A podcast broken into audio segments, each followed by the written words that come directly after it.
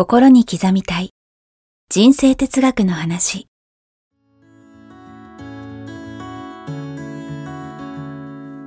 学校に行けない子どもたちからオリンピック選手をはじめとするアスリート、企業経営者、マネージャー、新入社員、メンタルサポーターとして20年間にわたり講演・研修を行ってきた成田義則が今と未来を変える人生哲学の話をお届けします。視聴者、リスナーからの人生相談にもお答えします。こんにちは、早川洋平です。心に刻みたい人生哲学の話、成田さん、今日もよろしくお願いします。よろしくお願いします。さあ、今週は視聴者の方からご質問をいただいています。ありがとうございます。ありがとうございます、30代男性の方からです、はい、今バス業界の部品メーカーで働いています、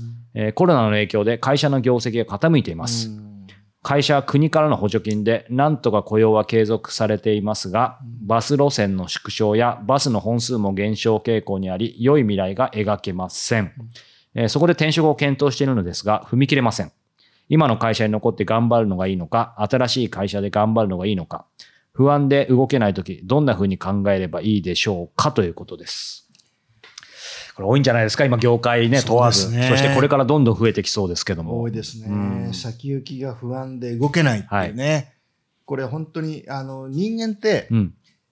一番不安になるのが、まだ決定されてない。例えば会社が潰れる、潰れそう、でもまだ潰れてない。この状態が一番不安なんですよ。そうか、意外となんかその決定する時よりもその前、手前です。はい。言われればそうかもしれないですね。ある方が言ってたのが、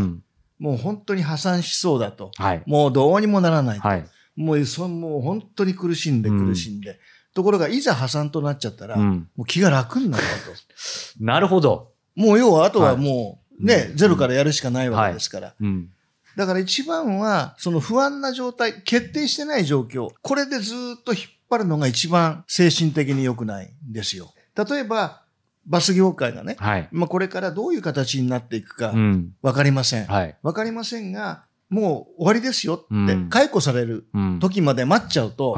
バタバタになりますよね。それこそ。そうですね。しかもうわー、解雇がまた近いかもと思ったら、もう余計ストレス溜まりますよね。だからこの今の段階で、もうこれは解雇されると、会社やっぱりこのまま続けられないよねって、もうじゃあどうしようってことで、自分が、本当にやりたいもの、でそれと雇用のニーズが一致してればいいですけど、一致してなかったら、次どの業界に行けばいいのかって、もうすぐにでも考えて、もう動くことですよね。そうか。まあ、実際、その、具体的な転職活動をしなくて、まずその、リサーチしたりとか、いろいろ自分でいつも成田さんおっしゃる理想像何だったのかっていうのを振り返ったりするだけでも全然できることありますよね。全然できることありますね。実際に、どんな業界にいらっしゃったとしてもね、いい経験をしてるわけですよね。その経験を踏まえた上で、それを活かすのは同じ業界じゃなくてもいいわけです。全然ね。新たな自分の道を、まだお若いですからね、この方30代ですもんね。ね、若いですよね。もう全然若いので、全くもって問題ないので、じゃあ次どの道を行こうかというのをワクワクしながら、模索してほしいんですよね。なので人間っていうのは、宣告される前が、一番精神的に良くない。だったら自分でもう開き直っちゃえばいいんですよ。自分でもう結果、これもうダメだって。その時点で自分で開き直って、ある意味自分で自分に宣告するっていう時点で、今までそれは会社にいようが起業してようが、何か他者に影響を受けて、要は自分の人生のハンドルを握ってない状況から自分で舵を取るように変わりますよね。そういうことです。例えば恋愛でも、振られそうって思ってる時って一番辛くないですか？辛いですね。そしてもうビクビクしますよね。本当ですよね。だったら、もうダメならもうしょうがないと。じゃあ次に行くにはどうしようってね。自分でそこで一回割り切って開き直っちゃう。で、自分の本質をそのまま出して、結果ダメならしょうがないよね。縁がなかっただけだよね。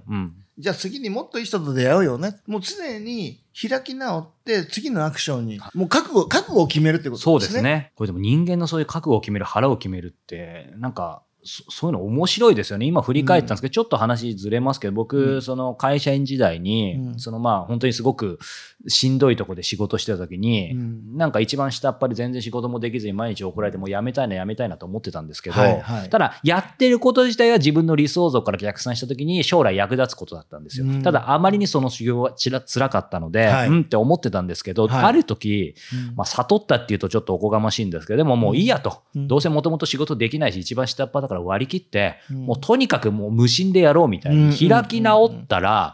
あ、多分もうこれクビになるかもなみたいに思って、とにかく無心でやってたらまさかの、なんかその上司とかから、あ、なんか早川くん、変わったわみたいに言われて、すごい評価されて、結局うまくいったみたいなこともあるので、なんていうの、腹くくったりすると余計なここで不安とかなくなって、なんか逆にいいパフォーマンスが出ることもありますよね。いや、まさにそうなんですね。だから投げやりになるんではなくて、いい意味で腹くくって、もうそこで目いっぱい自分で頑張って、ダメならしょうがないっていうね。あ、もうどうせ無理だからやめたじゃなくてですね。要は目いっぱいやってダメだったらもうしょうがないから目いっぱいやろうっていうね、この腹のくくり方がすごい大事っていうことですよね。投げやりと覚悟の違いですね。違いですね。この境目って何でしょうね。その境目はもう投げやりっていうのはもうどうにでもなれなんで。投げちゃってるわけですもんね。マイナス思考ですよね。確かに。覚悟はもうプラス思考で自分の未来を自分で築くぞっていう。この覚悟ですよね。これ実際、まあ、ここの方の質問には、ね、この方がご結婚されてるのかとか、その辺出てませんけど、僕の周りなんかも結構いましたし、僕自身も起業してるんで分かりますけど、まあ、この方は起業じゃないですけど、やっぱり転職にしても起業にしても、一般論で言うとリスクがつきものじゃないですか。そうですね。だからひょっとしたらこの方も例えばご結婚されててご家族がね、いや、そうは言っても、今わざわざ動くことないんじゃないですか。まあ、いろんな引っ張る人とか声ってあるじゃないですか。ありますね。そういう時っていうのはケースバイケースだと思いますけど、どうすればいいんでしょうね。家族がね、もうお父さんお願いだからね、もうそんな転職なんて言わないで、もうちょっと頑張ってよってありますよね。また時代も良くなるかもしれないじゃないとかも、いろんな甘い声というかね、ありますからね。まあ、私だったらですよ、もし本当に行きたい業界、行きたい会社が見つかれば、それをちゃんと説明をして、もう今ここで要は変わることに悔いはないと。で、この判断に僕は自信持ってるんで、行かせてほしいという話をするし、もしそれが不安でどうしようもないんであれば、とりあえず宣告されるまでもう待つっていう人もいますよね。でも、その時にすぐ動ける準備、これがないともう待てないですよね。ストレス溜まっちゃうんで。だから、いつ宣告されても次のステップがいつでも踏める準備さえしとけば安心ですよね。だからそれを見つける努力をしますね。そうですね。そのタイプ的なものってやっぱあるんですかね。例えばですけど、まあ、ひょっとしたらこの方もそうなのかもしれないですけど、よくその企業でも転職でもそうですけど、理論上考えれば、どう考えても今会社に勤めてて、お給料もらってる時に動いた方がリスク低いじゃないですか。で、どう考えてもその方がいいじゃないですか。でもタイプ的にやっぱりやめないと、さっきのある意味腹くくり具合が極端ですけど、退路を完全にもう先に飛んじゃわないとできないっていう人もいると思うんですよ。まあ、僕完全にそのタイプなんですね。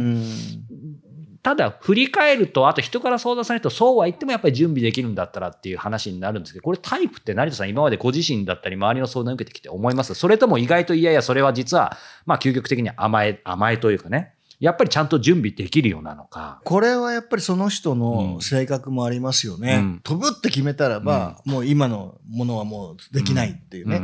で、もう区切りつけてすぐ飛んじゃう人もいるし、でも家族がいたらそうはいかないじゃないですか。僕それで飛んじゃったんですけど。あ、そうなんですね。子供も生まれそれ飛んだタイプなんで、ちょっと特例だと思いますけど。なるほど、なるほど。いや、でもそれも一つの、やっぱりある意味人間って自分で思い切らないと、次行っても成功できない場合もあるんでね。そういった意味ではそれも一つすごく大事だと思います。なんか個人的にはそれ逆にドライブしましたね。エンジンになりましたね。ですね。でも、それ、奥さんにとってはめちゃくちゃ、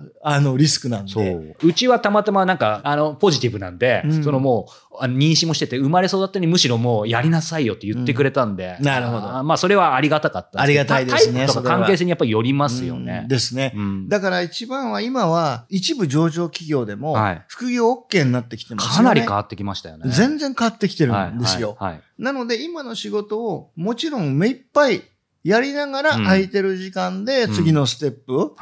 これをもう模索するっていうのはすごい大事だと思いますよ。うんうんうん、リスクないですからね。確かに全然問題ない、ね。今の仕事をおろそかにして、次に行くのは後ろめたいし、うん、嫌ですよね、はい。でも今の仕事をちゃんと全うして、うん、で、空いてる時間に次のステップ一生懸命踏むっていうのは、うんはい、これ全然僕ありと思いますね。うん、確かに成田さんおっしゃってくださったように、今、うん、やっぱりね、その転職とかのリスクって、その働きながら、転職活動がそもそもあんまり公にできないっていうのもありましたし、はいまあ、そもそもおっしゃったように転職別しなくても、うん、副業とかかなり OK になってきてるから、うん、まずそういう意味でもちょっと動きやすいですよね、堂々と。ですよね、うん。この人まだ30歳なんで、はい、もう本当に人生これからじゃないですか。うんはい、まさに働き盛りのね、うん、まさにこれからですから、うん、だから本当に自分がこれで一回ピリオド打って、はい本当にやりたいこと何かって、うん、これもう一回考えていただくこと、うんうん、でそのやりたいことと、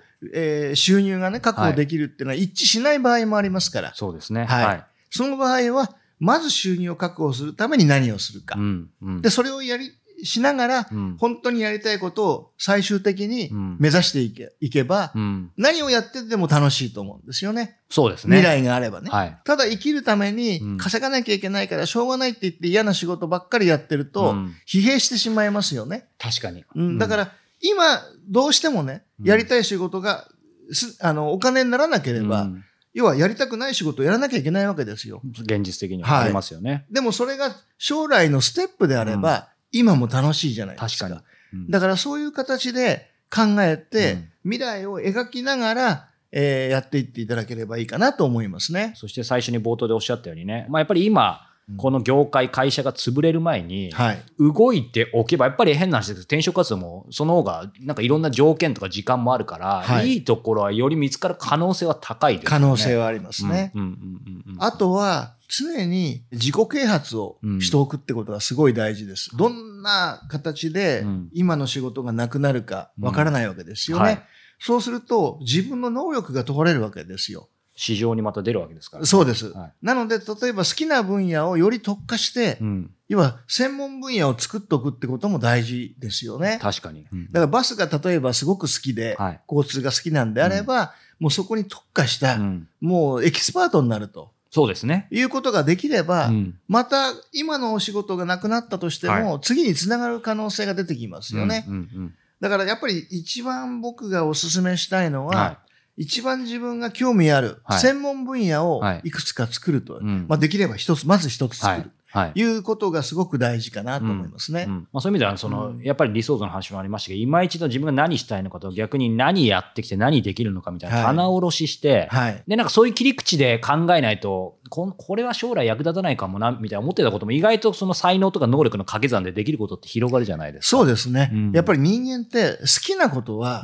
飽くなき追求ができるじゃないですか、うん、本当ですよね。だからやっぱり好きなことを自分でこれが好きなんだよね、うん、僕こうしてる時が楽しいんだよねって、うん、そこを追求してほしいですよね。はいまさにそこからですねと思いますはい、はい、なんか不安から、ね、希望に変わりそうなお話をしていただきました。ぜひね一緒に頑張っていきましょう。はい、はい、ということで、この番組では引き続き成田さんへのご質問を募集しております、詳しくは概要欄をご覧ください、はい、よろしくお願いします、はい、ということで、成田さん今日もありがとうございました。ありがとうございました。